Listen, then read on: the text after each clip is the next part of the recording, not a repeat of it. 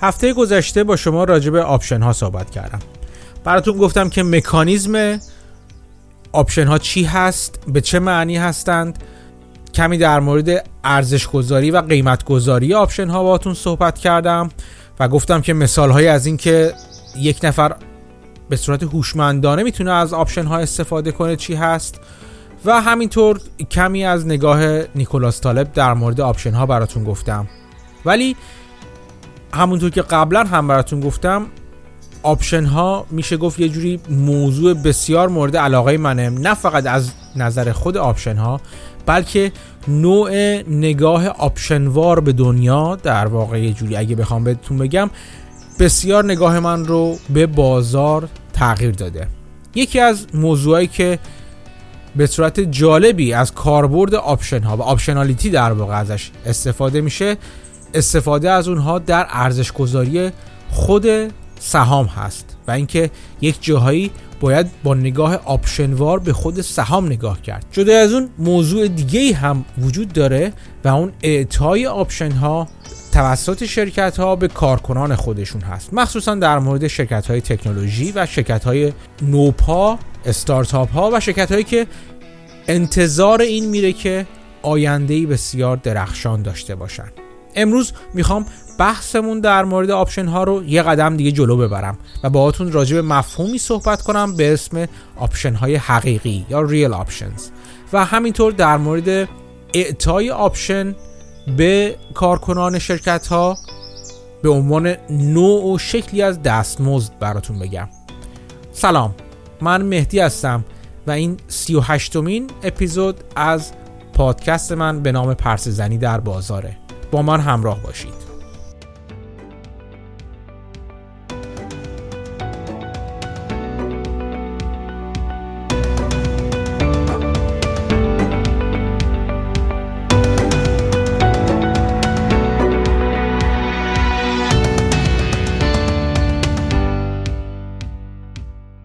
اگر خاطرتون باشه تو اپیزود 23 و 25 راجع به چارچوب فکری صحبت کردم باهاتون. به نام ارزش گذاری و یا سرمایه گذاری بر مبنای انتظارات بازار. اگر گوش ندادین اون اپیزودها رو توصیه می‌کنم برید و گوش کنید حتما چون مبنای نگاهمون تو این اپیزود هست. ولی خیلی خلاصه اگر بخوام مروری بکنیم اونجا براتون توضیح دادم که این نوع طرز نگاه که من خیلی هم میپسندمش و در واقع این نوع نگاه من اصلا نگاه به سرمایه گذاری هستش اینجوری میاد در نظر می‌گیره و اینجوری موضوع قیمت سهام رو بررسی می‌کنه که میگه من از روی قیمت سهام قیمت روز سهام تو بازار سعی می‌کنم بفهمم انتظار بازار از عمل کرد و آینده این شرکت چی هست. یعنی چی؟ یعنی اینکه میام میگم که اگر بدونم و به درستی به قانون طلای ارزش گذاری پایبند باشم می‌دونم که ارزش هر شرکتی ارزش هر دارایی برابر مجموع تنزیل شده سودهای آتی که اون دارایی برای من تولید می‌کنه. پس اینو در نظر داشته باشید. حالا من تنزیل شده شو اگه از اینجا حذف کنم مجموع سودها و درآمدهایی که درآمدهای خالصی که اون دارایی اون شرکت اون سهام یا هر چی که هستش در طول مدت زندگیشه. در طول مدت زمانی که من اونو خواهم داشت در واقع مالک اون هستم برای من ایجاد می‌کنه. به علاوه ارزش نهایی اون دارایی ارزش اسقاطی یا ارزش فروش نهایی اون دارایی. ممکنه من یه, یه خونه ای رو داشته باشم در طول سالیان یه اجاره و مجموعا یه اجاره به من بده همه رو معادل امروزیشون حساب می‌کنم یا تنزیلشون می‌کنم بر اساس نرخ بهره به ارزش امروزیشون و در نهایت یه حدسی هم می‌زنن در موردی که اون خونه رو در مثلا انتهای ده سال یا 20 سال چند خواهم فروخت. اون رو هم ارزش اون فروشش رو ارزش نهاییش رو که بهش در واقع فاینال ولیوش میگن اون رو هم میاریم بر به معادل امروزیش رو محاسبه می‌کنیم و این قاعدتا روش درستی هستش که بتونیم تخمین بزنیم ارزش دارایمون چی هستش. توی نگاه expectation investing یا سرمایه گذاری بر اساس انتظارات میایم برعکس اینو میگیم. میگیم خب این قانون سر جاشه. ما نگاه می‌کنیم قیمتی که امروز این دارایی داره معامله میشه چی هستش؟ چقدر هستش؟ بنابراین اگر فرض کنیم این پیش بینی های مجموع پیش بینی های هستش که بازار برای این دارایی داره می‌تونیم حدس بزنیم که این دارایی چه اتفاقی قرار بیفته براش چقدر قرار در طول مدت حیات و زندگی شد ما در, در مدت مالکیتمون سوداوری ازش داشته باشیم. و بازار چی داره می‌بینه که همچین قیمتی رو روش می‌ذاره؟ اونجا روش رو معرفی کردم به اسم DCF معکوس یا Discounted Cash Flow معکوس. و گفتم براتون که با اون روش که نمونه ویدیویشو توی یک سایت آنلاین براتون گذاشتم توی حساب توییتر یا پادکست گفتم که چجوری می‌تونیم بفهمیم فرضیات بازار از این رشد سودها به چه صورت هستش؟ در واقع داره بازار چی فرض می‌کنه برای این دارایی ما؟ که چطور سود تولید خواهد, خواهد کرد در طول سالیان طولانی؟ چقدر اون سودی که هر سال تولید می‌کنه رشد خواهد کرد؟ و این چه ارزشی رو مجموعا داره که تبدیل شده به قیمت امروز؟ در واقع جوری ترجمه و رمزیابی قیمت بازار سهام هست. یه جور مهندسی معکوس هست اینکه بدونیم قیمت امروز بازار چی هست بفهمیم که بازار چه انتظاری داره از اون سهام. و گفتیم که اونجا می‌تونیم خیلی وقتا ببینیم که آیا این رشدی که برای سودهای شرکت بازار داره پیش بینی می‌کنه آیا رشد معقولی هست؟ این مقداری از این رشد ممکنه از رشد فروش شرکت بیاد یه مقدارش ممکنه از بهبود حاشیه سود شرکت بیاد. یه مقدار ممکنه از بزرگ شدن شرکت در اثر خریدن و جذب کردن شرکت ها و کسب و کارهای دیگه وجود بیاد و خلاصه یک حدسی رو به ما میده. خیلی وقتا ولی تو بازار ما می‌بینیم که این رشد خیلی به صورت نجومی پیش بینی شده. یعنی قیمت عجیب و غریبی براش پیش بینی شده حالات عادی براتون گفتم که در مورد یک شرکت عادی یه شرکتی که هیچ عملیات خارق العاده قرار انجام قرار نیست انجام بده می‌تونیم بفهمیم که آیا قیمتی که بازار داره روی اون شرکت می‌ذاره قیمت بالایی پایینیه و بر اساس اینا تصمیم بگیریم آیا نخریم سهام رو آیا اگه خریدیم نگه داریم یا اگه سهام رو در نظر گرفتیم بخریمش اگر قیمتی که داره بازار روش می‌ذاره نشون دهنده انتظاراتی پایین تر از انتظارات ممکن برای اون سهام هستش. و یا اگه اهل شورت کردن باشیم خدای نکرده بخوایم شورتش کنیم یا اگر داریم اون سرمایه رو اگر قیمت که بازار داره برای اون سهام می‌ذاره بیش از توانایی های اون سهم از نظر ما هستش اگر اون سهم رو داریم بفروشیمش. در واقع این چارچوب فکری به ما نحوه تصمیم گیریمون در مورد یک دارایی و یک سهام رو به صورت خاص نشون میده. ولی خیلی وقتها هستش که قیمتی که گذاشته میشه روی دارایی اونقدر زیاد هست و ما وقتی ترجمهش می‌کنیم با DCF معکوس یا با هر نوع نگاهی که داریم نسبت به هر نوع فرمولیشن یا هر نوع محاسباتی که داریم برای معکوس سازی و کشف رمز اون چیزی که داره بازارش می‌ذاره می‌بینیم که این به نظر میادش که قیمتی که داره روی این سهم گذاشته میشه خیلی نجومی بالاست. و وقتی تزها و نظریات موافقین و مخالفین اون دارایی رو می‌خونیم چون همیشه باید این کار انجام بدیم. همیشه باید اگر یک به یک قضاوتی در مورد سهام رسیدیم ما خوبه که نظرات مخالفمون رو بدونیم. برای اینکه ببینیم آیا چیزی بوده که ما در نظر نگرفتیم توی بررسی هامون یا نه. خیلی وقتا وقتی شرکت هایی رو بررسی می‌کنیم و به نظر میاد که شرکت گرونی هست متوجه میشیم که موافقان اون شرکت راجع به این حرف می‌زنن که چقدر پتانسیل داره این شرکت برای رشد. چه اتفاقات خارق العاده ای می‌تونه بیفته در مورد سهام اون شرکت. خب؟ مثلا نمونه بسیار خوبش این روزا شرکت عزیز ما تسلا هستش که من مفصل چندین بار راجبش نوشتم و شوخی کردم راجبش و غیره و غیره. تسلا می‌بینیم که خیلی حرفا راجبش زده میشه. یه سری میان میگن که آره این تسلا شما نباید فقط به عنوان شرکت خودروسازی در نظر بگیریم. بسیار عالی. این شرکت شرکت ساس هست. یعنی شرکتی هستش که سافتور از سرویس هست. یعنی چی؟ یعنی که تسلا داره نرم افزار میفروشه. اینکه ما چه کارهای خارق العاده ای بتونیم روی این سخت افزار انجام بدیم تسلا یه جور مایکروسافت برای پی سی ها مثلا اینجور ادعا میشه که ما اینکه چه کارهای عجیب و غریب و بامزه و حیرت انگیزی بتونیم رو انجام بدیم و درآمد داشته باشیم از تسلا بابت این شرکت نرم افزاری ما در واقع هستش. تا این خودرو درست خودرو خیلی خوشگل و خیلی با امکانات جالبی هستش ولی اصل پتانسیل اینا ادعا می‌کنن روی نرم افزار تسلا هستش. بسیار عالی. یا میگن که بعضی از اونم فراتر میرن.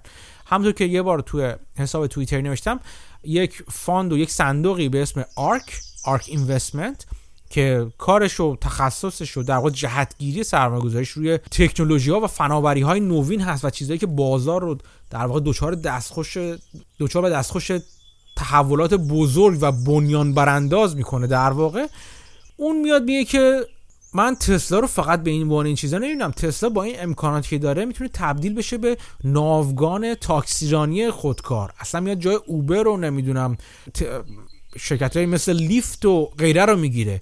یا مثلا بعضیا میگن که میاد میشه تبدیل میشه نمی‌دونم به شرکت های دلیوری خودکار. خلاصه خیلی آینده های بزرگ و بزرگتر یا براش تصور می‌کنن و میگن که این باعث میشه که ما قیمت تسلا رو نه این اعداد مثلا 600 700 دلار امروزی بذاریم بلکه این به هزار دلار و این چند روز پیش ویدیوشو من گذاشتم تو حساب توییتری پادکست که صحبت از 7000 دلار حتی براش می‌شد. حالا راجع به این صحبت می‌کنیم. ولی اساره و چکیده حرفای این موافقین سهام این هستش که شرکت ما پتانسیل اینو داره که بهتره کنه به خیلی خودمونی و کوچه بازاری بخوایم بگیم.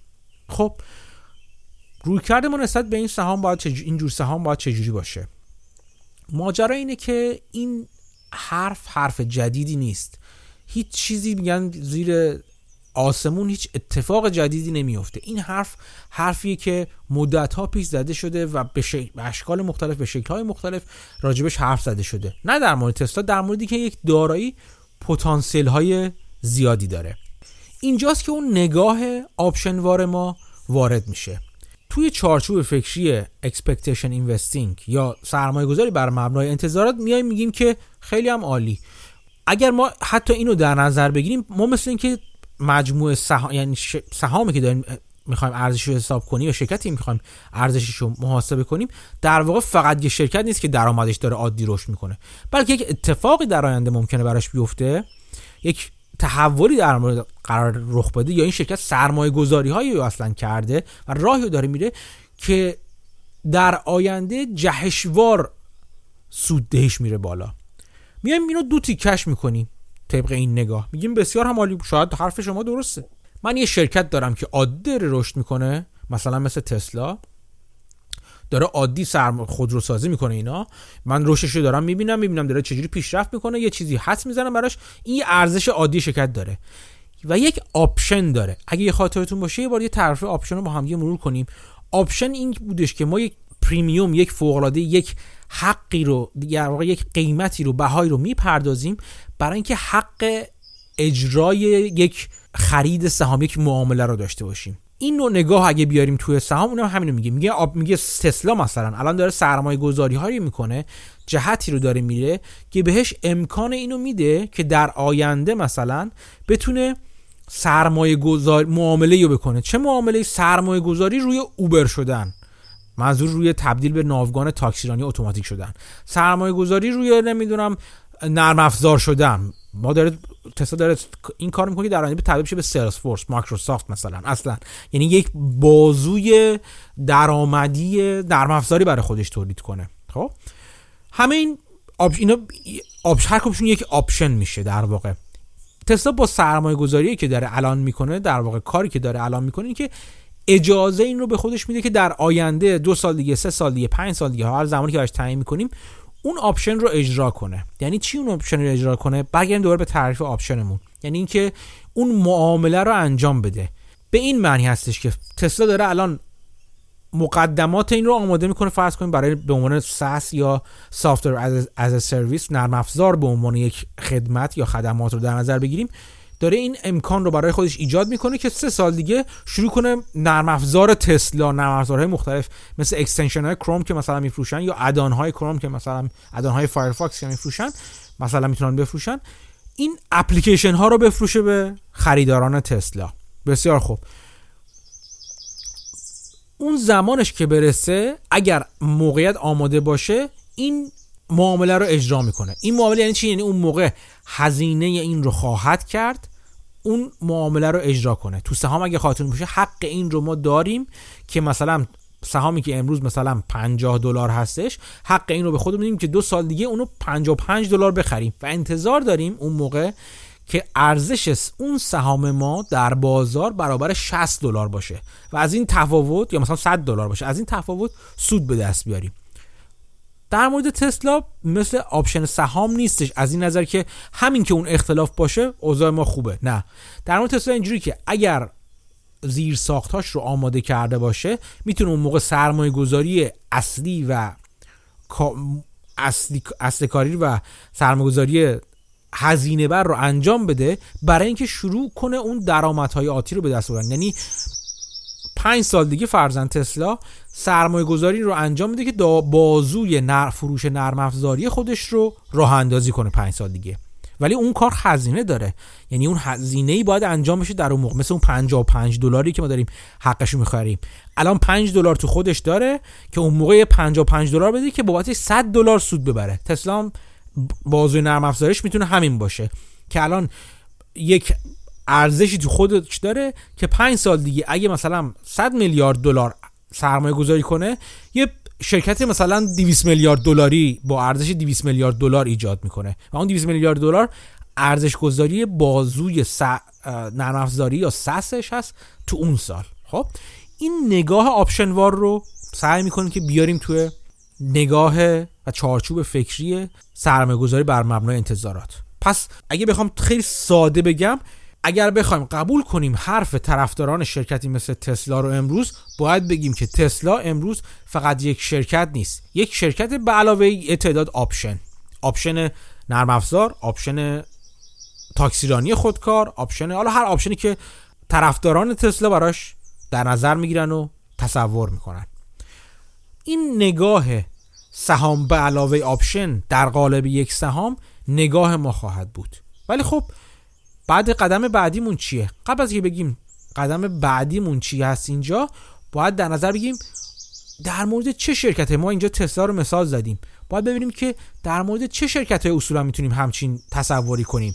آیا از فردا هر کس بیاد به ما بگه که آقا جان من مثلا میگم یه شرکت دارم مثلا بگم کوکاکولا کوکاکولا امروز داره یه سودی داره یه فروشی داره در طول دنیا یه رشدی هم داره. می‌بینیم که در گذشته چجوری رشد کرده امروز چجوری رشد کرده داره برای کجا کدوموری میره. درسته؟ این سهام کوکاکولا میگیم نه کوکاکولا الان داره روی رژ... فرمول نوشابه رژیمی خاص کار می‌کنه که مثلا سهام رو متحول می‌کنه. ولی آیا با خودمون می‌تونیم فکر کنیم؟ آیا کوکاکولا واقعا چقدر می‌تونه با یه نوشابه رژیمی مثلا صنعت نوشابه های گازدار رو متحول کنه. می‌بینیم چندان تکونی نخواهد داد. کوکولا هر چقدر نوآوری کنه حد اکثر می‌تونه جلوی اینو بگیره که این روند و trend جدیدی که راه بده مردم نوشابه نمی‌خورن. میگن گازدار بودن بده قند بده و تمام این چیزای سلامت نگاه سلامت محور به نوشیدنی ها و غذاها خیلی زحمت بکشه و هنر کنه جلوی افت سهام خودش رو می‌گیره مثلا. جلوی افت فروش خودش رو می‌گیره. بنابراین این مهمه که ما ببینیم آیا شرکتی که می‌خوایم این نگاه option به علاوه سهام رو در قالب یک سهام در موردش اجرا کنیم اصلا لیاقت و توانایی بالقوه اینو داره که اینجوری نگاه بهش بکنیم یا نه؟ این نکته نکته بسیار مهمی هستش. سه تا خصوصیت مهم هست که باید اونا رو در نظر بگیریم و اون سه تا خصوصیت باید واضح و اجرایی باشه در مورد شرکت ما که بتونیم براش همچین قابلیت سهام به علاوه آپشن بودن رو در نظر بگیریم. اون سه تا خصوصیت اینا هستن. اولین چیزی که باید در نظر بگیریم که این شرکت ما شرکتی که توی یک صنعتی هستش که صنعت اصطلاحا میگن بالغ یا مچوری نیست. یعنی اینکه چی؟ یعنی اینکه صنعتیه که توش امکان نوآوری وجود داره. اصلا میشه تکونش داد. مثلا میگم شرکتی مثل شرکت های مشاور مهندسی رو اگه در نظر بگیریم یا اصولا شرکت های مشاور رو در نظر بگیریم اصلا چنین قابلیتی رو ندارن. چرا؟ به خاطر اینکه این شرکت ها اصولا بر مبنای ساعتی که برای مشاوره می‌ذارن کار می‌کنن سوداوری و فروش دارن اصولا. برای این شرکت های مشاوره باید دارن وقت خودشون رو میفروشن و این کار رو نمی‌تونن خیلی به صورت متحول کننده ای انجام بدن. این صنعت شرکت های مشاوره صنعت بالغی است. درست موضوعات مشاوره و کانسالتینگ اصطلاحا میگن. در آینده موضوعات جدیدی ممکنه براش پیش بیاد. ولی روال همون رواله. یعنی شما باید ساعت بفروشین. متخصصینی که تو شرکت هستن ساعت بذارن نفر ساعت بفروشن تا بتونن برای شرکت درآمد حاصل کنن. بنابراین این این میزان تحول پذیری تو این صنعت چندان زیاد نیست. ما باید دنبال صنایعی باشیم که توش امکان زیرو رو شدن دیسراپشن اصطلاحا وجود داشته باشه. حرفایی که مثلا داره تسلا الان می‌زنه. خودرو الکتریکی. خودرو الکتریکی می‌تونه می‌تونه خیلی چیزا رو متحول کنه. می‌تونه نوع نگاه به قطعات خودرو رو عوض کنه. میزان استهلاک قطعات رو عوض کنه. پیچیدگی قطعات رو می‌تونه عوض کنه. که چه چه تعداد قطعه در مورد یک خودرو به کار برن. می‌تونه منابع انرژی و مهم در قیمت گذاری خود رو عوض کنه منابع جدید معدنی برای خودش برای باتریش مثلا می‌خواد. اصلا این این نگاه تسلا به قیمت گذاری به, قیم... به خودروسازی یک نگاه جدیدی است. پس این تسلا داره این فلسفه رو داره. بنابراین نوع این نگاه شرکت نوع روی کرد و اپروچ شرکت به مسائل بازار مهم هست. نکته بعدی این هستش که آیا مدیریت شرکت اصولا حرف از این چیزا می‌زنه. آیا شرکت سیاست هایی رو داره برای اینکه این تحولاتی که ما ازش صحبت کردیم و اجرا کنه؟ آیا طرح و برنامه استراتژیکی داره براش؟ دورن دورنما و چشماندازی که برای این طرحش میده تا چقدر واقعی هستش؟ و خلاصه این تو این قسمت از نگاهمون باید مدیریت این شرکت رو در نظر بگیریم. ببینیم واقعا آیا مدیریت پیشروی هست؟ توانایی این کار رو داره یا یه سری مدیر عادی اجرایی مثلا کوکاکولا که هیچ وقت کار نوآورانه نکردن تو عمرشون حرف از نوآوری های خیلی گنده مثلا می‌زنن. تو این مورد می‌بینیم که بله تسلا همچین مشخصاتی داره. فردی که تو بالا سر تسلا ایلان ماسک است یکی از نوآورترین بیباکترین و جسورترین و بلند پروازترین آدمایی هست که این روزها زندگی می‌کنن. و می‌تونه گفت اصلا بلند پروازترین مدیر عامل موجود در دنیا هست بنابراین مدیریت هم این پتانسیل داره. مخصوصا سابقه ایلان ماسک تو اسپیس اکس توی حتی قبلتر از اون توی پی‌پل و غیره نشون دادی که آدم نوآوری هست نگاه نوآورانه به دنیا داره و برنامه و طرح هایی داره برای اینکه این نگاه نوآورانه خودش رو بخواد اجرایی کنه. پس از این نظر هم این checkbox هم تیک می‌خوره برای تسلا. ولی برای شرکتی مثلا مثل کوکاکولا اینم تیک نمی‌خوره. و مورد سوم چیزی که باید در نظر بگیریم این که آیا شرکت ما اصولا توانایی داره که بقیه رقبا رو زیر پا بذاره و ازشون جلو بزنه این کار انجام بده؟ چون این رقابت این اجرا کردن option چه بسا یک option ی نیستش که هر کسی بتونه اجراش کنه. یعنی که اگر رقیبی بیاد اونم این این کار اجرا کنه عملا بیفایده است. مثل اینکه شما بگیم که اون زمانی که فلا فرض محال کنید شما. اون زمان که زمان درشک سازها بود چند تا شرکت همزمان با همدیگه داشتن خودروساز می‌خواستن بشن خب؟ شرکت درشک سازها تبدیل بخواستن فرض کنید به خودروساز بشن. این فرض واقعی نیستش. دارم دارم تصور می‌کنم. و همشون حرف از خودروی بنزینی می‌زدن. میگن آقا ما درشکار رو می‌ذاریم کنار داریم رو پروژه کار می‌کنیم که قرار خودرو بنزینی تولید کنیم. اگر قرار بود شرکت های درشکه سازی اون موقع که در حال option سازی برای خودشون برای تبدیل به شرکت های خودرو سازی بودن در نظر می گرفتیم اینکه چند تاشون همزمان دارن این کار می‌کنن. یکیشون هستش که جلوتر از بقیه. پیش رفته موتور موتور احتراق داخل درون سوز رو مثلا ساخته داره روی گیربکس کار می‌کنه داره روی سیستم فرمون کار می‌کنه و غیره و غیره. اون جلوتر است اون می‌تونه سهم بزرگ بزرگ عمده بازار از آن خودش بکنه. یا اینکه نه همه با هم دارن جلو میرن. مهم این است که شرکتی می‌تونه این کار رو انجام بده و می‌تونه امکان option سازی برای خودش رو انجام به وجود بیاره که شرکت پیشرو باشه در اون صنعت خودش. اصطلاحا market leader باشه در صنعت خودش. و تو بحث های مختلف فقط ایده اون نوآوری نیست بلکه اجرای اون نوآوری هست بلکه اینکه اصلا اون اجرا کردن و نوآوری رو چقدر خوب می‌تونه انجام بده. تو این زمینه هم تسلا می‌بینیم که از بقیه تا حد زیادی جلو هستش. و کارهایی کرده که شرکت های دیگه تازه دارن روش سرمایه گذاری می‌کنن یا به مقیاس های مختلف از تسلا عقبتر هستن. این که بدونیم که چقدر جلوتر هستش هم البته مهمه.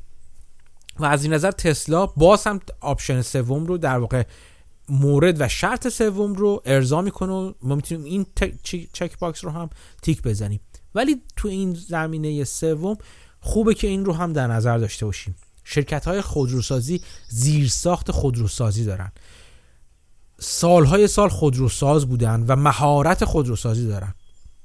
می‌دونن چجوری از منابعشون استفاده کنن چطوری کم هزینه ترین روش موجود برای تولید خودرو رو داشته باشن و غیره و غیره. چیزی که تسلا توش می‌تونم بگم اصلا اوضاعش خوب نیست.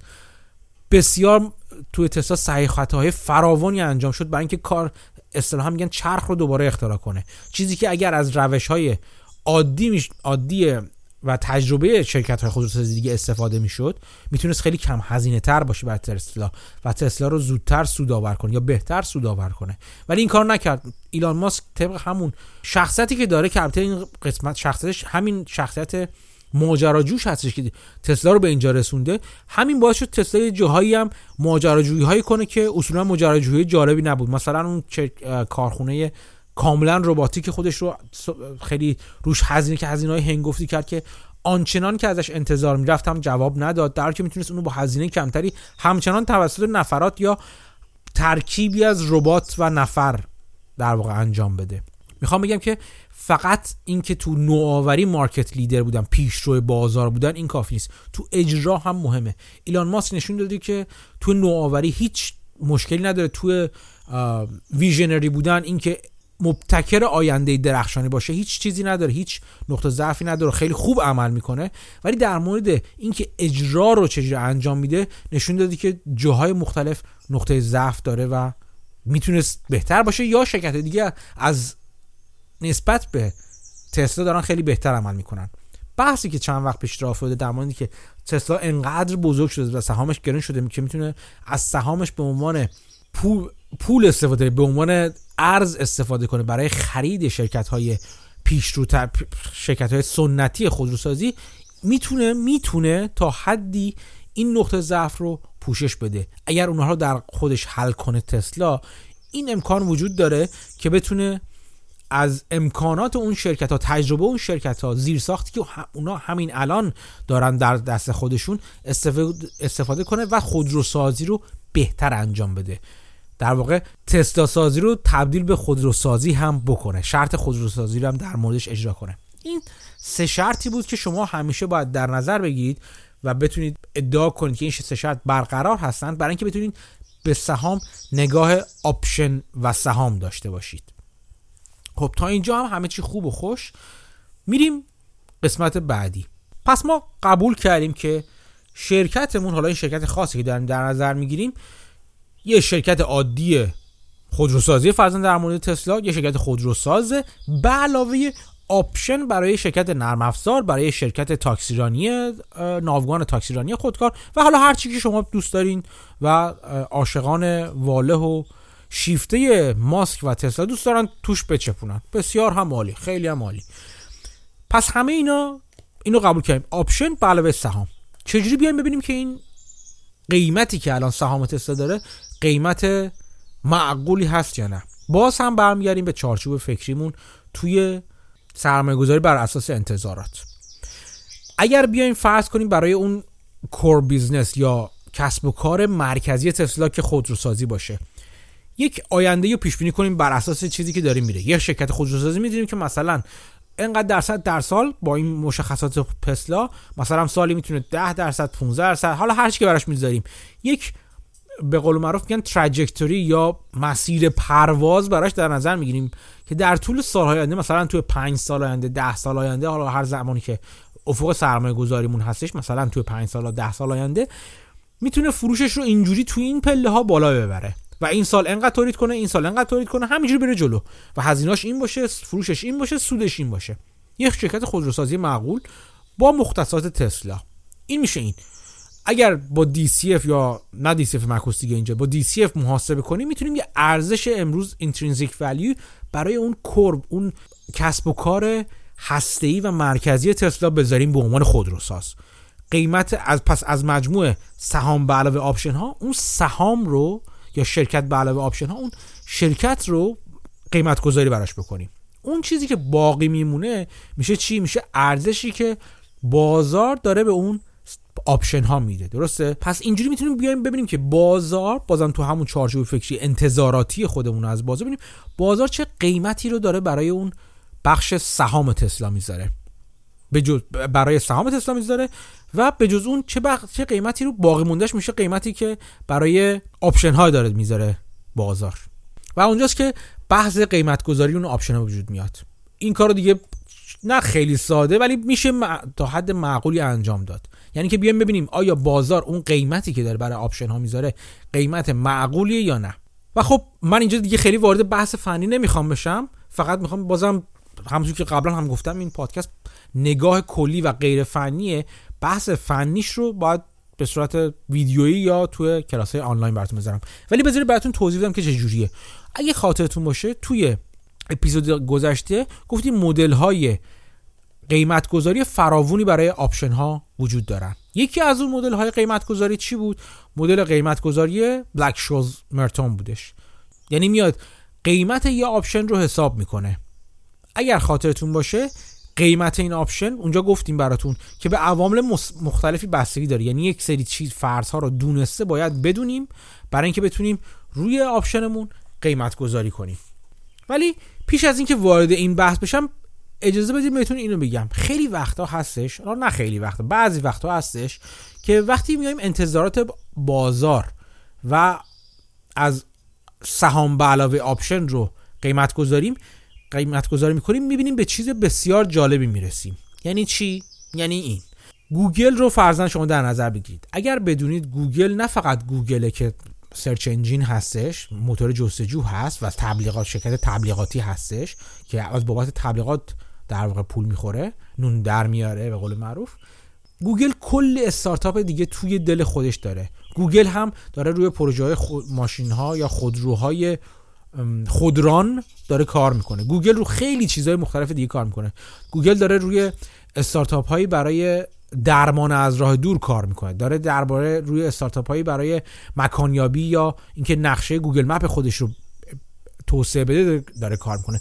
گوگل مجموعه تعداد زیادی از استارتاپ های مختلفه که می‌تونید توی گزارش های مالی گوگل ببینید که داره رو چی کار می‌کنید می‌کنه و اصلا روی سایت خیلی خیلی راجبشون صحبت می‌کنن و چند وقتی هم یه استارتاپ جدیدی رو می‌خره. می‌خوام بگم که گوگل هم یک شکلی از همین شرکت شرکتی هست که داره برای خودش آپشن های مختلفی ایجاد می‌کنه. خیلی وقتا اگه قیمت گذاری گوگل رو انجام بدید یعنی بیاید مقدار سودی که داره از روی تبلیغات هزینه تبلیغات خودش در میاره در نظر بگیرین و گوگل رو هم سهام به علاوه آپشن در نظر بگیرید چون گوگل تمام اون سه که گفتم برقرار می‌کنه. می‌بینید که قیمت سهام همین الان اگر فقط سهام هم در نظرش بگیریم قیمت معقولیه. این واقعا در مورد گوگل کار می‌کنه. یعنی من واقعا ارزش گذاری که برای گوگل کردم و ارزش گذاری مختلفی که روی گوگل میشه قیمت همین الانش رو حتی اگر فقط سهام در نظر بگیریم بسیار معقول می‌کنه. در واقع اون آپشن های اون پروژه ها و استارتاپ هایی که در تو دل خودش داره راه میندازه پروژه های نوآورانه که داره انجام میده همشون براش مثل بلیت لاتاری میمونن برای گوگل که هر کدومشون بگیره درآمدی به درآمد گوگل اضافه می‌کنه. کم یا زیاد بسته به اشل های مختلف. ممکن اصلا به یه جایی برسونه بفروشدشون گوگل. بفروشه به آمازون مثلا. بفروشه به مثلا فرض کنین شرکت دارویی مثلا فایزر بفروشدشون به شرکت داروخانه مجموعه داروخانه های CVS بفروشدشون اون مثلا استارتاپ سلامت خودش رو یا درمان از راه دور خودش رو. این باعث میشه که ببینیم قیمتی که بازار روی اون آپشن ها گذاشته قیمت بسیار پایینی هستش و انگار یه سری بلیت لاتاری مجانی تو سهام گوگل هست. به شما میگن که نه تنها گوگل یک سهام داره که درآمد داره بلکه شما صاحب یه تعدادی بلیت لاتاری هستین اینجا که اگه این لاتاری ها عمل کنن می‌تونن براتون درآمدهای خوبی در آینده داشته باشن. خب این نشون میده که این در این صورت سهام گوگل سهامی که به صورت بالقوه سهام ارزنده هست به قول بازاریای توی ایران بازار بورسی های ایران و شرکت undervalued ی هست. یا شرکت این که به صورت زیر قیمت داره فروش میره یا معقول قیمت گذاری شده. بنابراین من میام سهام گوگل رو می‌خرم. معقول هستش که سهام گوگل رو بخری. به خاطر اون های لاتاری مخفی شده در در دل خودش. می‌خوام بگم که قیمت امروز گوگل رو خود سهام گوگل خود شرکت گوگل core business و کسب و کار مرکزی گوگل داره توجیه می‌کنه. احتیاجی نیست حتی سراغ آپشناش بریم. تو اینجور وقتا خریدن سهام گوگل یک چیز بدیهیه. می‌دونیم که این شرکت در آینده رشد می‌کنه و امکانات خوبی داره.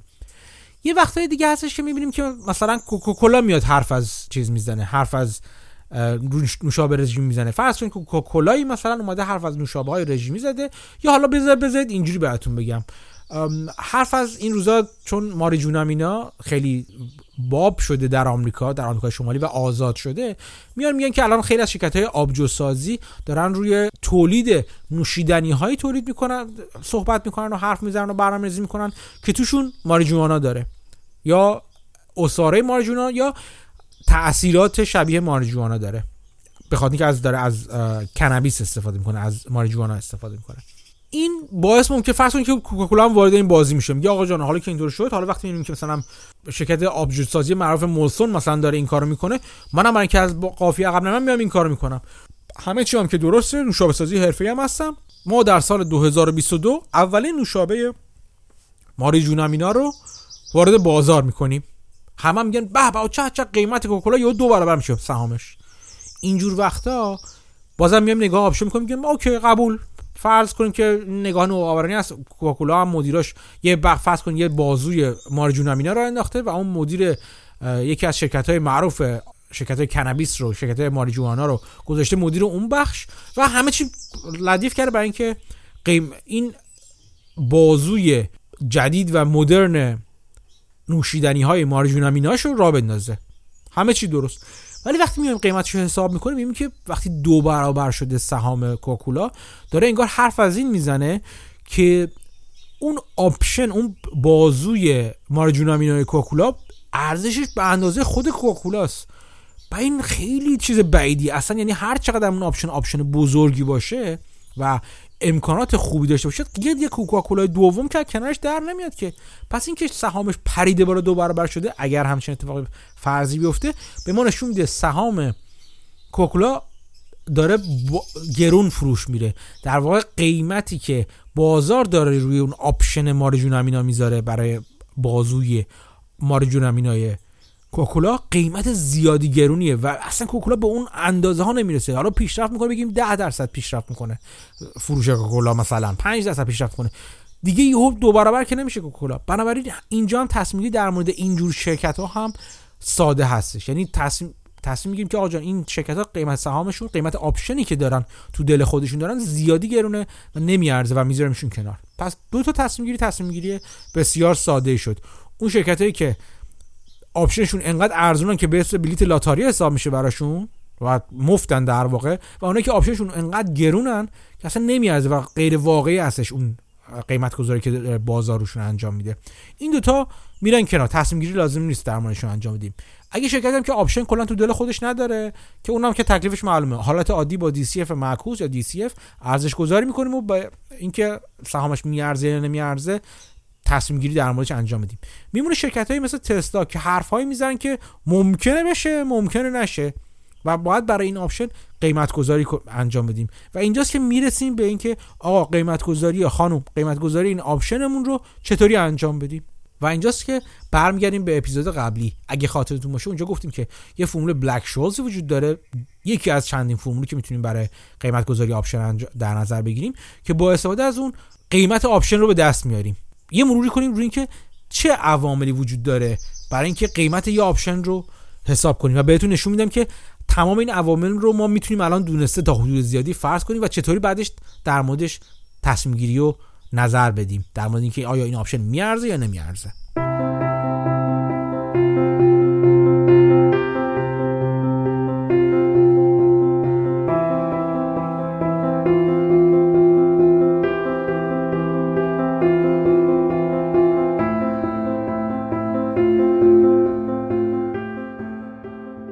یادآوری کوتاه بکنیم برای اینکه ببینیم توی فرمول بلک شولز یا بلک شولز مرتون BSM اونطور که میگن چه عواملی مؤثر بود برای اینکه ارزش گذاری کنیم یا قیمت گذاری کنیم روی آپشن. اگه خاطرتون باشه اونجا قیمت فعلی سهام مهم بود. قیمتی که قرار بود یا می‌خواستیم به عنوان قیمت سررسید تعیین کنیم مهم بود. تلاطم در اون سهام یا volatility مهم بود که گفتیم با انحراف معیار یا standard deviation نشونش میدیم و زمان خرید آپشن تا زمان اجرای اون یا تاریخ سررسیدش مهم بود و نرخ بهره بانکی یا نرخ در واقع بهره بدون ریسک بود که مهم بود. همین فرمول ها رو همین فرمول بلک شولز و همین نگاه و چارچوب رو می‌تونیم بیاریم توی سرم توی ارزش گذاری آپشن نهفته در یک سهام. چه جوری میایم میگیم که این شرکت ما این پروژه‌ای که حالا فرض کنیم پروژه که داره اجرا می‌کنه فرض کنیم اسمش رو بذاریم پروژه ساس یا سافتور از سرویس یا پروژه نرم افزاری تسلا. اینو می‌خوایم جداش کنیم. اینم هم همینطوره. اینم یک فرمول بلک شولز رو می‌تونیم به صورت یک چارچوب در موردش اجرا کنیم. اینجا هم ما یه ارزش فعلی پروژه رو داریم. این ارزشی که الان براش برقرار هستش. هزینه اجرای پروژه رو داریم که اینکه اگه بعد از پنج سال ببینیم که می‌خوایم این پروژه رو شروع کنیم سس رو را بندازیم توی تسلا و شروع کنیم به نرم فروشی چه زیر ساختای اون موقع لازم داریم یه هزینه اون موقع خواهد داشت. این امکان اینکه از الان تا اون موقع پروژه ما چقدر ارزش داشته باشه و این تلاطم در ارزش مهم مهمه. چرا که ممکن تا اون روز مثلا شرکت های دیگه خودروسازی هم بیان این تو رقیب ما بشن رقیب تسلا بشن و بخوان پلتفرم خودشون رو اجرا کنن.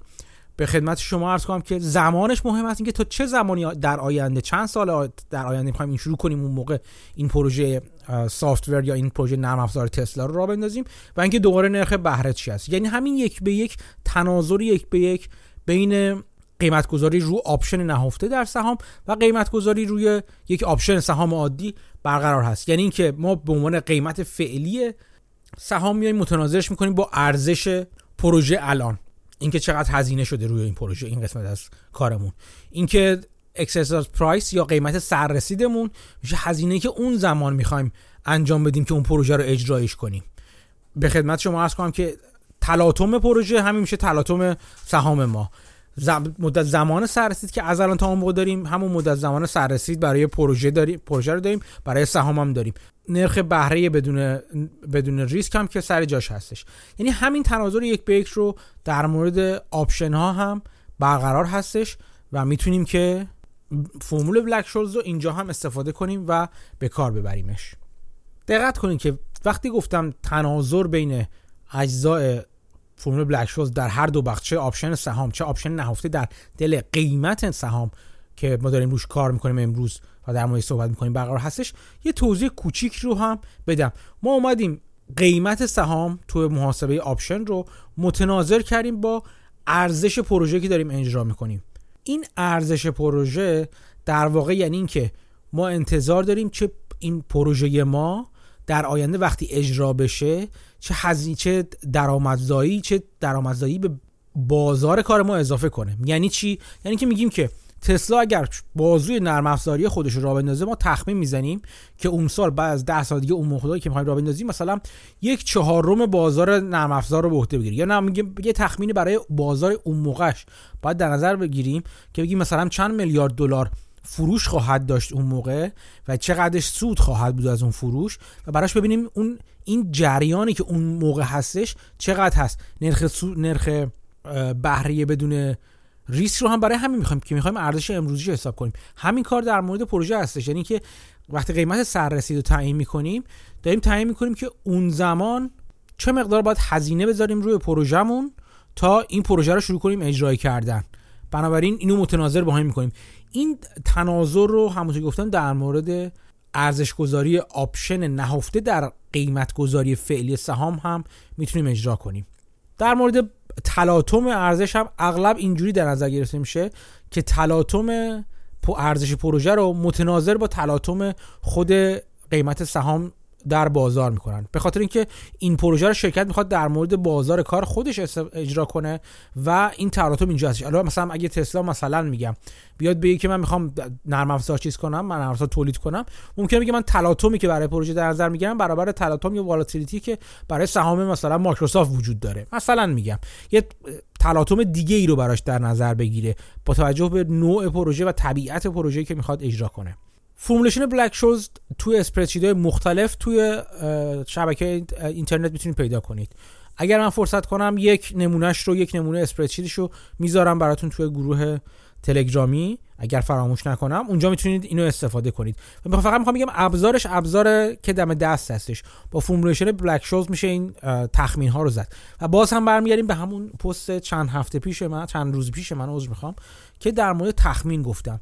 اینکه قدرت تخمین زنی خوبی داشته باشیم بزرگترین هنر یک مهندس و یک سرمایه گذاره اینکه چه جوری تخمین می‌زنیم؟ تخمینمون بر چه مبنا و اساسی و چقدر منطق پشتش هستش؟ و چه چیزهایی در نظر می‌گیریم؟ این تخمین مهمی انجام میشه. برای نمونه در مورد اینکه ارزش آتی این پروژه چقدر هست مهمترین بخش تخمین ما هستش. مهمترین بخش تخمین ما هستش. ولی اینو براتون بگم این چهارچوب نگاه سرمایه گذاری بر مبنای انتظارات همونطور گفتم توی اپیزود 23 و 25 بر اساس کاریه که مایکل مابسین و همکارش انجام دادن که یکی از سرمایه گذاری بسیار مورد علاقه من و در واقع میشه متفکرین بسیار مورد علاقه من هستش اصلا. اونجا مابوسین اومده یک نمونه کتاب کتاب کتاب جالب و قدیمیه کتابی که معرفی هم کردم Expectations Investing. و اونجا اومده یک سال 2000 نوشته شده و اون موقع اومده سهام آمازون رو در اون زمان با استفاده از همین روش ارزش گذاری کرده. و گفته که ما هم فرض کنیم که آمازون یک فروشگاه آنلاین به علاوه آپشن. آپشنی که می‌خواد فروشگاه آنلاینش رو مثلا فلان جور پیشرفت بده. ما دقیقا نمی‌تونیم تصمیم بگیریم راجع به چی هستش. ولی بر اساس سرمایه این ارزش گذاری اومده به این نتیجه رسیده که وقتی قیمت در آورده که قیمت سهام انقدره بخش فروشگاهی عادی در حال رشد آمازون انقدر از قیمت سهام رو می‌گیره و اون قضیه که باقی میمونه از قیمت سهام اون بخش option ش هستش optionality سهام یا پتانسیل نهفته تو بازار سهام هستش. بعد اومده حساب کرده که اون پتانسیل بالقوه سهام چقدر داره بازار روش قیمت می‌ذاره که می‌دونه تفاوت قیمت سهام با قیمتی که محاسبه کرده قیمت روز سهام با قیمتی که محاسبه می‌کنه برای core business یا کسب و کار مرکزی آمازون. این میشه این میشه ارزشی که بازار داره روی option می‌ذاره.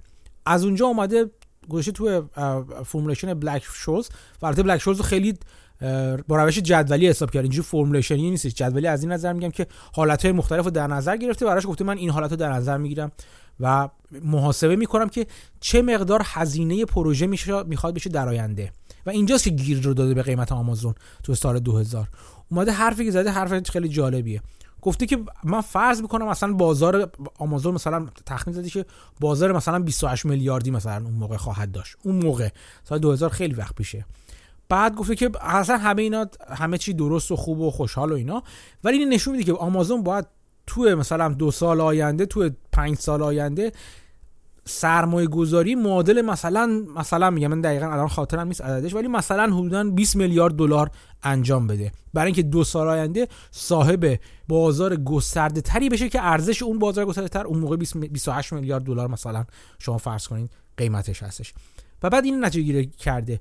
گفته که آمازون توی سالهای گذشته کاری که کرده اومده مثلا سالی به صورت میانگین دو میلیارد حدودا دو میلیارد دلار سرمایه گذاری کرده.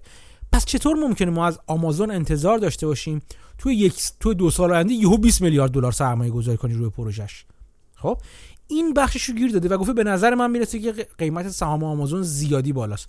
کسب و کار آمازون بسیار خوب همه چی خوب و اینا. دقت کنید ما داریم راجبه سال 2000 صحبت می‌کنیم سال 99 و 2000 نه الان که آمازون یه قول یک دو تریلیون دلاری شده. اون موقع هنوز اوایل کار آمازون بودش داشت میمد بالا. و اون موقع گفته بازار اون قیمتی که داره روی بخش آپشنالیتی یا بخش پتانسیل بالقوه آمازون میوزر می‌ذاره قیمت زیادی بالاییه. و نکته جالب اینجاست که چند ماه بعد قیمت سهام آمازون واقعا سقوط کرد به همراه خیلی دیگه خیلی دیگه از شرکت ها که تو حباب سال 2000 و دات کام معروف به حباب دات کام دات کام بابل سقوط کرد قیمتش و غیر رسید به اون همون قیمتی که مابوسین داشت حدودا پیش بینی می‌کرد. می‌گفت قیمت عادلانه option باید انقدر باشه. حتی اگه option حتی اگه سهام آمازون رو سهام به علاوه option در نظر بگیریم یا شرکتی با optionality بالا در نظر بگیریم قیمتش اینقدر می‌تونه باشه. بلک شولز فرمولا داره به من میگه که اینقدر ارزش داره این سهام آمازون. و غیر رسید به همون حدود قیمت. یعنی این روش بلک شولز رو اگر درست اجرا کنین تخمین های درست و واضح و عاقلانه بزنین واقعا می‌تونه اون بخش پتانسیل بالقوه هر شرکتی رو پوشش بده و قیمت عادلانه و قیمت درست و معقولی رو براش پیش بینی کنه. من به عهده شما می‌ذارم اگر دوست داشتید بلک شولز رو در مورد سهام سهام تسلا مخصوصا که این روزا خیلی صحبتش هستش به کار ببرین و ببینید که آیا قیمت تسلا درست و واقع گرایانه است یا نه. من هر جوری خودم این کار رو انجام دادم به اعداد عجیب و غریب و غیر واقعی رسیدم. از عاشقان و والهان حضرت ماسک تقاضا می‌کنم. قلم بر کاغذ نهاده و حساب کنن. بگن که ببینن که چجوری دارین این قیمت تسلا رو براش حساب می‌کنین. یا اینکه کلا همینجوری حرفای صدمن یغاز یا صدمن یغاز اگه نگیم بلند پروازانه و خیلی خوشبینانه میگین که تسلا اینو می‌گیره تسلا اونو می‌گیره تسلا رو می‌گیره. بقیه هم نشستن مثل کومبوزو و خیار بقیه شرکت های مثل شرکت های مثلا پورش و فوکس واگن و نمی‌دونم. همه این شرکت همه شرکت مختلف تویوتا و همه شرکتی که قول های خودروسازی فعلی از فعلی هستن همه تعطیلن و آقای ماسک می‌تونه از این نظر همه رو جلو ببره. همینطور شرکت های نرم افزاری یعنی اون این حتی اگه بخش نرم افزاری تسلا رو هم در نظر بگیریم بقیه شرکت های نقول های نرم افزاری نشستن کنار بذارن این همچین لقمه چرب و قلمبه بیاد بره دست تسلا. البته همینو ممکنه. من زیر سوال نمی‌برم. ولی اینکه فقط بشینیم راجب آینده درخشان تسلا حرف بزنیم بدونی که قیمتی روی اون آینده درخشان بذاریم کلا کار بیمعنی از نظر من. و حرف باد حواس دیگه میاد و میره. قسمت نهایی کار هر سرمایه گذار هر کسی که تو بازار فعال هستش ارزش گذاری روی اون سهام هست. این که بگه چرا اون سهام اونقدر میارزه؟ شما میگی قیمت سهام تسلا 700 دلار میارزه. خیلی عالی. چرا 800 دلار نمیارزه؟ چرا 10000 دلار نمیارزه؟ چرا 500 دلار نمیارزه؟ این عدد از کجا اومد؟ یه عدد دلخواه و رندوم و تصادفی که نیست که بر اساس یه مبناییه. این مبناش چی هستش؟ این رو وظیفه سرمایه‌گذار. من با با تسلا مشکلم. تسلا به نظر من من بارها گفتم. تسلا واقعا شرکت خوبیه. ایده عالی. کسی که بالا سرش نشسته آدم بسیار جسور نوآور. اصلا جسارت این آدم باعث شد که شرکت های خودروسازی مجبور بشن برن طرف خودروهای الکتریکی تا حد زیادی. تا, قبل از اون اصلا طرفش هم نمی‌رفتن. یا طرفش اگه رفت خیلی پروژه در نطفه خودش خفه می‌شد. اونقدر بار نمیاد هیچ این کارش ارزش ایلان ماسک ارزش ایده ایلان ماسک و رو پایین نمیاره.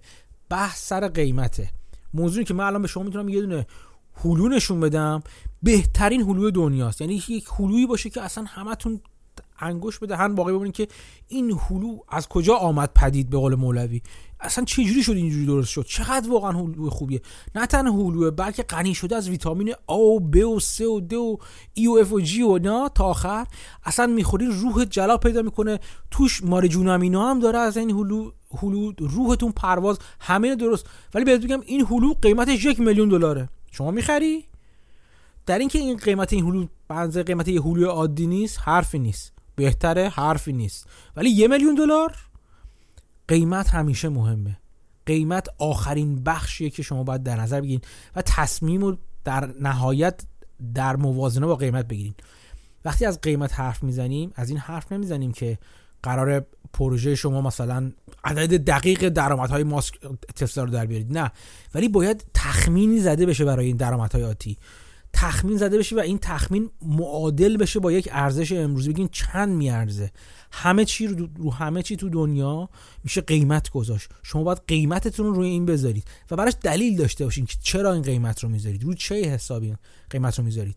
البته اینا میگم همه این حرفا به معنای شورت کردن تسلا نیست. من این بحث رو صد بار تا حالا داشتم تو توییتر تو غیر از توییتر. همه هم میگن اگه مخالفی بیا شورتش کن. عزیزم شورت کردن اگه شما بدونید مکانیزمش چیه انقدر راحت راجبش نظر نمیدی که بیا شورتش کن به عنوان رجز بخونی. شورت کردن حتی اگه تو بازار option ها هم انجام بدیم قیمت داره هزینه داره. ممکنه هزینه شورت کردن هم انقدر بالا باشه برای من نیارزه. و برای من بهترین کاری که بکشم کنار. من یک بار راجع به مفهوم circle of competence یا دایره توانایی و مهارت با شما صحبت خواهم کرد چون که توی توییتر قبلا نوشتم. دلیلی نداره من من من نوعی نه اینکه من من که حالا یک آدمی هستم که برای بر نظر دارم راجع به سهام مختلف و نظرم رو اگر نظرم رو بتونم بیارزه به صورت یک معامله اجرا میکنمشون. ولی دلیل نداره. مفهوم آقای بازار جناب بازار در نظر بگیرید. جناب بازار هر روز در مورد هزاران سهم من نظرشو میگه. من دلیل نداره راجع به همه اونو نظر بدم.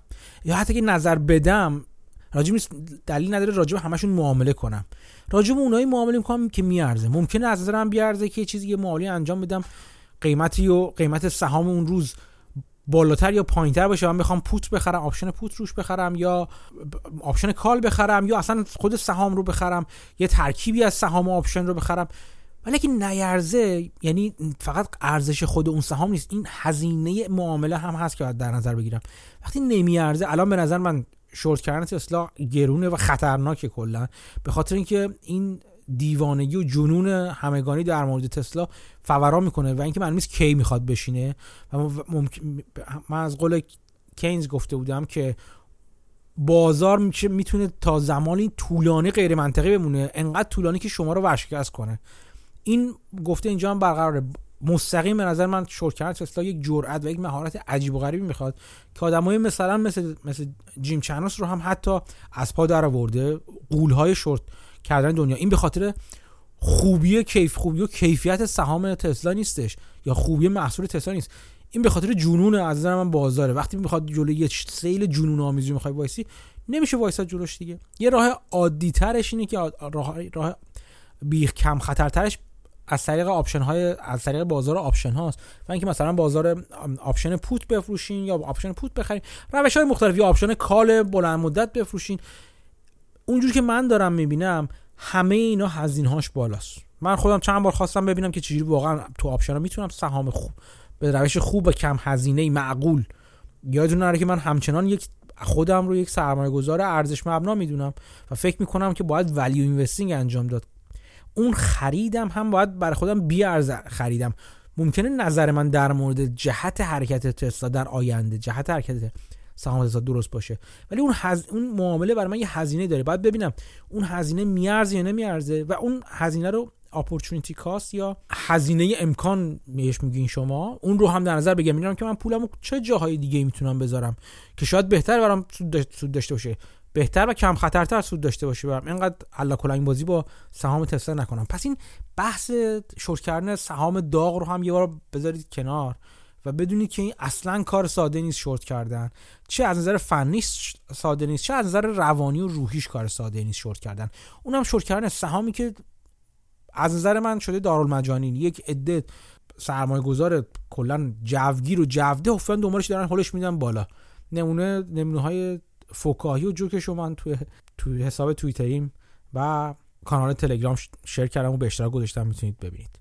اینم بحث ما بود راجع به سهام و optionality تو سهام. چجوری سهامی که می‌تونن آینده و بالقوه آینده بالقوه و پتانسیل بالایی داشته باشن رو حتی اونها رو هم می‌تونیم ارزش گذاری کنیم.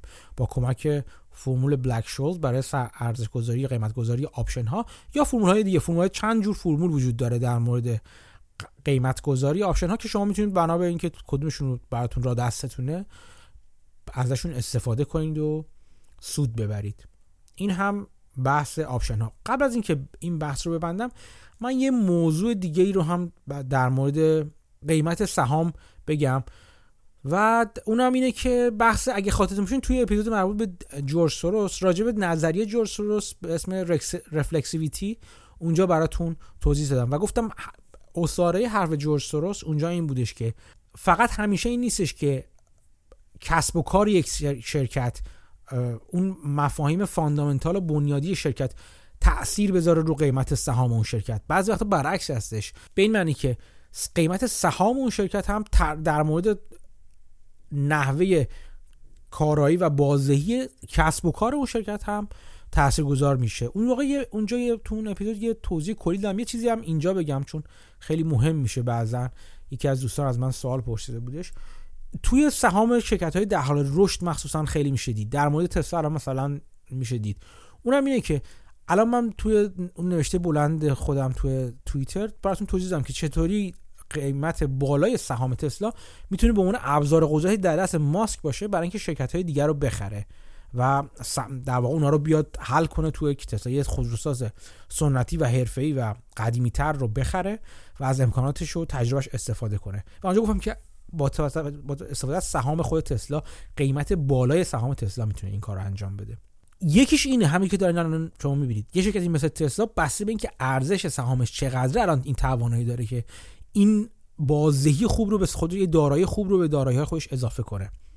اگر شرکتی باشه که به هر دلیلی یعنی مثلا فرض کن سقوط سهام به هر دلیل سهامش قیمت اون بازدهی خودش رو نداشته باشه باعث میشه که توانایی خودش برای رشد رو از دست بده.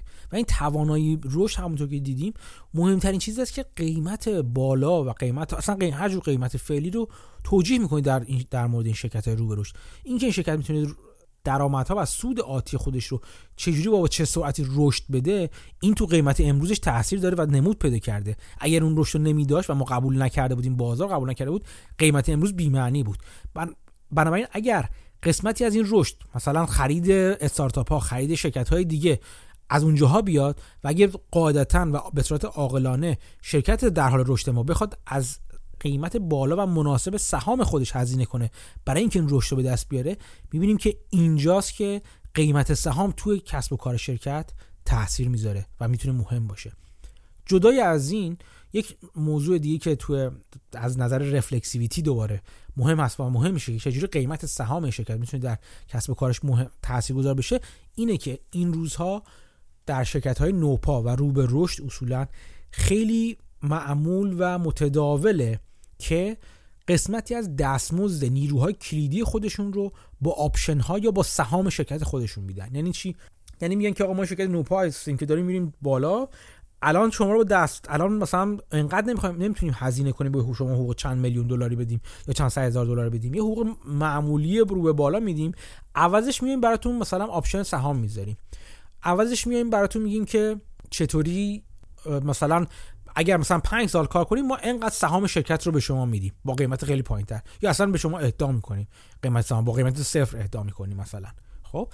این بهش میگن stock-based compensation یا دستمزد بر مبنای سهام که ممکنه خود سهام رو بدن به کارکنان کلیدی کارکنان اساسی و یا اینکه به صورت option بدن. بگن که الان شما تا 10 سال اجازه دارین الان سهام تسلا مثلا 700 دلاره.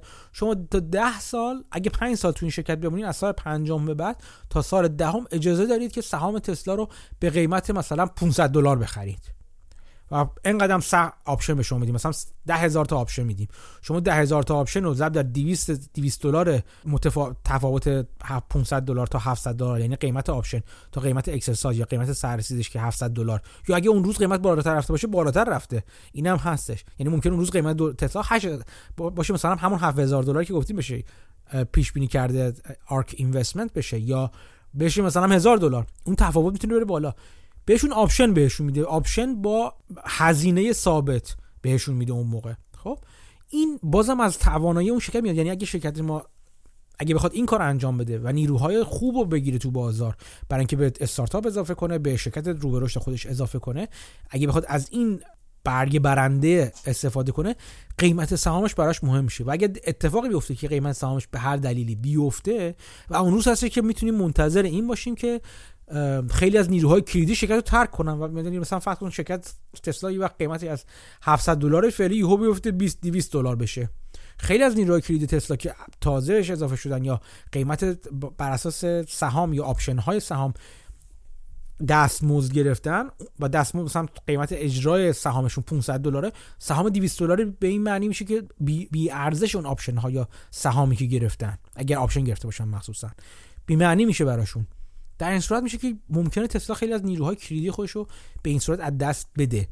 یعنی بجز اینکه تسلا قدرت خرید کسب و کارهای دیگه خرید شرکت های دیگه رو از دست داده قدرت نگه داشتن و جذب نیرو که مهمترین قسمت از پیشرانه تسلا در آینده است. هر که در حال رشد در آینده هستن اونا رو هم ممکنه از دست بده. به همین دلیلی که این اون نظریه و اون تئوری رفلکسیویتی جورج سوروس اینجا هم میاد و می‌تونه قیمت یک کسب و کار توی آینده و توی کار کار کرد و خود چرخدنده های داخل بخش های داخلی اون کسب و کار هم موثر بشه و تاثیر داشته باشه. این بحثی بود که می‌خواستم در مورد option ها بدیم بگم. همونطور که در آخرای این بحث به شما نشون دادم این که سهام بدیم به کارکنان خودمون توی شرکت یا شرکتی داریم بررسی می‌کنیم سهام بده یا option اهدا کنه به عنوان دستمزد. خیلی سریع گفتیم و از روش رد شدیم. ولی این روزها تبدیل شده به مسئله خیلی مهمی. و این مسئله رو دعواهای فراوان چندین سال سرش دعواست توی مراجع قانونگذاری بازار بورس و سرمایه گذارا و شرکت های مختلف دیگه. راجع به این باید عمیقتر صحبت کنیم که امیدوارم که فکر می‌کنم که بتونیم هفته آینده راجع صحبت کنیم. که ببینیم که این بخش از آپشن ها چه تأثیری توی خود شرکت می‌زنن چیزی که من به شخص بعید می‌دونم. شاید یک درصد سرمایه گذاری که امروز حتی تحلیل fundamental انجام میدن توی شرکت های خارجی این موضوع رو در نظر بگیرن. و بسیار موضوع مهمی است.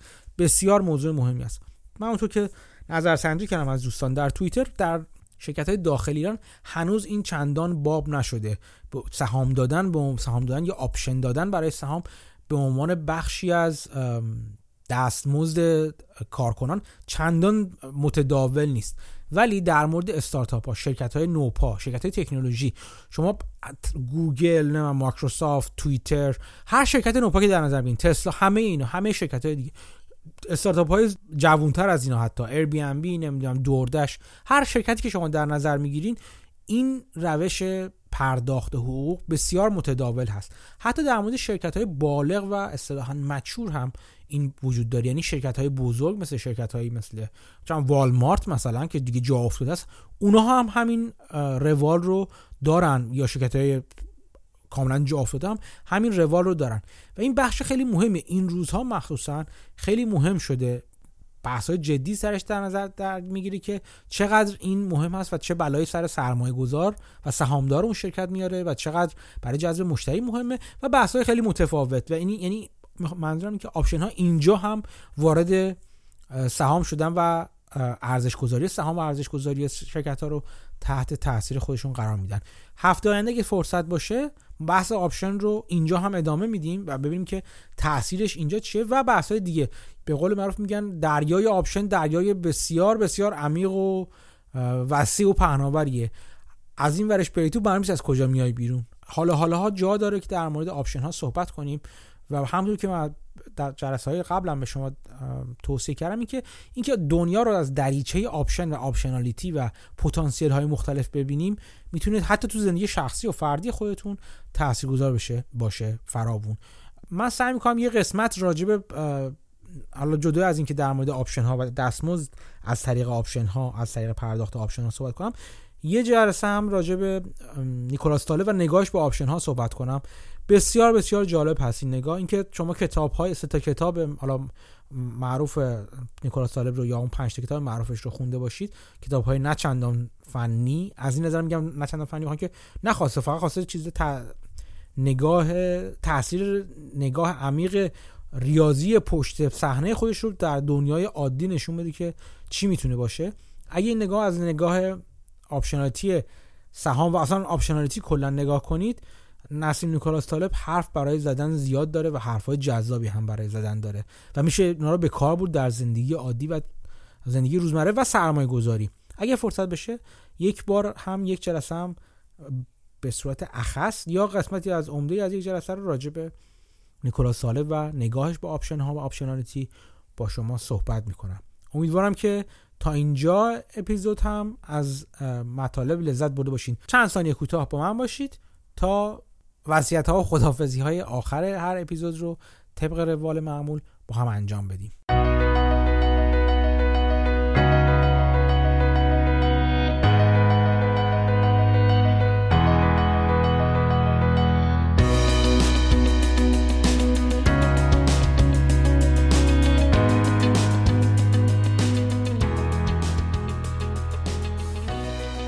خب امیدوارم که از اپیزود این هفته هم خوشتون اومده باشه براتون چیزهایی برای فکر کردن موضوعاتی برای فکر کردن اضافه کرده باشه و کمی عمیقتر به مفهوم optionality فکر کنید و اینکه چجوری حتی می‌تونید با در پوشش option های حقیقی بیاریمشون توی ارزش گذاری بازار.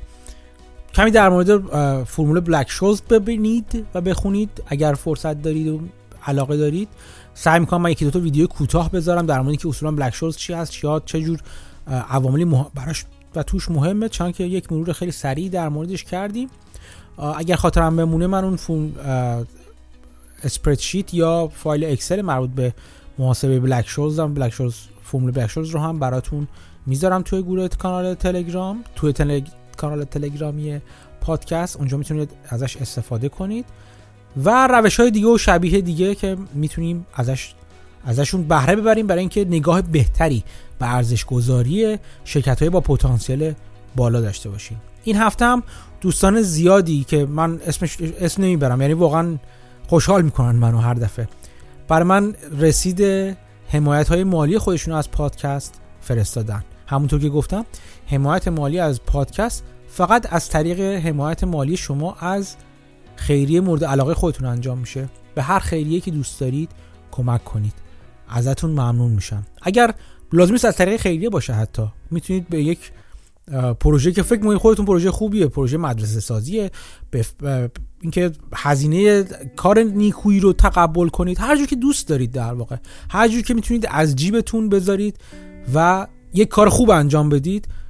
ازتون دعوت می‌کنم و ازتون خواهش می‌کنم که منت بر سر پادکست حقیر و بیمایه ما بذارید و از اون موضوع خیر مورد نظرتون حمایت کنید. اگر دوست داشتید با من هم به اشتراک بذارید.